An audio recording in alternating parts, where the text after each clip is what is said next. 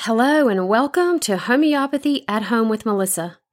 If you're ready to be independent in helping your family with acute and chronic conditions in a more natural way, if you're interested in learning how to use homeopathy at home, and if you enjoy positive, encouraging messages, then this is the podcast for you. Click subscribe, grab some coffee or tea a pen and a notebook, and get ready to learn how to use homeopathy at home in your family.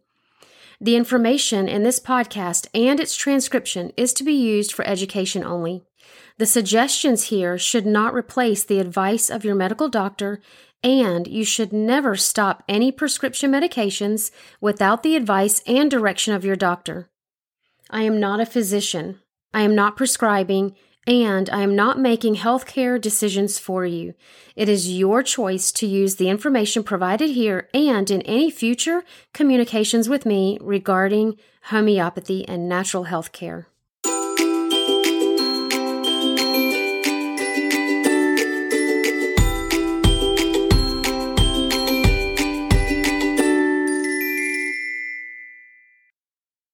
Welcome back to day three of our 12 days of cell salts. If you missed the first few days, you need to go back. You need to watch the introduction, watch days one and two.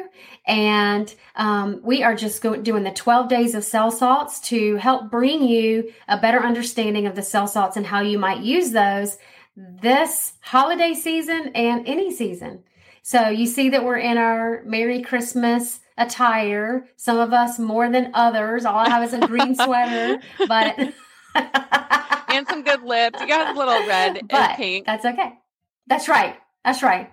Yep. That's right. I have the red lips and the green Mhm. sweater. I'm I'm festive. All right. Today we're doing calc sulf, and calc sulf is calcium sulfate. So just giving keynotes of each of these remedies. Remember, they are remedies. They're not minerals. They're not supplements. And calc sulf is great for septic states Mhm. abscess formations, boils, carbuncles, infections that don't clear up. Don't ask me what a carbuncle is, Bree. I can I know what you're thinking. I almost, I mean, what kind of word is a carbuncle? You guys, if you came and told me I have a carbuncle, I would say, I'm sorry, I can't help you. Okay, you know, it, I I'm looked glad it you're up. looking that up. What is it? It is a cluster of boils that form under the Oh. skin. So okay. there you go. I And it can know that. inflame hair follicles. So honestly, that's actually more common. I oh want. I wish people will start saying that. yeah. You have a carbuncle? Carbuncles. Let's let's start saying carbuncles again. Yeah. Yeah. Instead of Bring this that thing back. that hurts under my skin. okay. You know what? Okay, sorry. This is this would- Infections that no. this could maybe be bad acne. It's not the same as the boil, but I'm thinking like when you have a bunch of them. Mm, Anyway, that yeah, those hurt when you're going through puberty. Yeah. Yeah. So Yeah, that's a good idea. You might think of this one. And um, this actually is a remedy for pimples, pustules, and acne. okay, Yeah, awesome. here we go. Good, good catch, Bree. So this is great for infections that don't clear up. So there's lingering symptoms. Um, Calc Sulf brings things to the surface. It goes deep. This is a deep acting remedy. Um, this is the abscess or boil that just won't clear up. This follows silica to push out the last bit of pus. I know you love that word. Yeah, these are so great. Love talking about this remedy. You're getting used to it. yeah. So calc sulf is a blood purifier, blood cleanser. Um, these this can be used when you have acquired an infection in the hospital. Um, calc sulf is found in skin and blood, and this is great for teenagers with acne, with pus, ailments with yellow discharges. So the yellow discharges can be from anywhere in the body. If there are yellow discharges, you're going to think of all of the sulfurs. So calc sulf is calcium sulfate. The sulf, you know, he- hepar sulf, calc sulf, um, Nat Sulf, all of the sulfs, you're going to think of yellow discharges.